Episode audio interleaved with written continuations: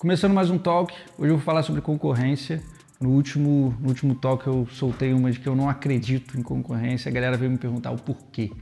Vamos lá, o que, é que eu quero dizer quando eu digo que não acredito em concorrência? Eu acredito que ela jamais deva ser um fator limitador.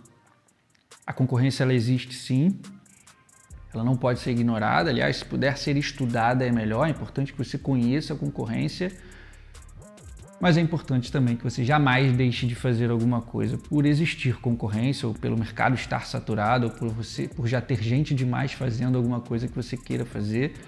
Não é sobre quantas pessoas estão fazendo, não é sobre quantas empresas estão fazendo.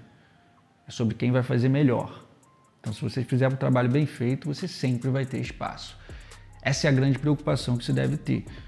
Antes de entrar em qualquer negócio, antes de entrar em qualquer mercado, antes de lançar qualquer produto, beleza, eu tenho capacidade de fazer melhor do que quem está fazendo? Não é sobre concorrência, é sobre referência. Quem está lá na frente fazendo melhor?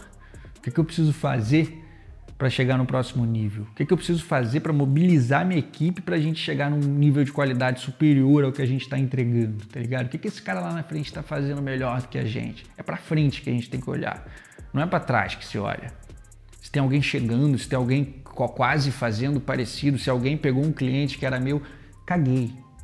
Caguei, não estou olhando para o lado, não estou olhando para trás e a dica é que não se olhe para o lado, não se olhe para trás, olha para frente.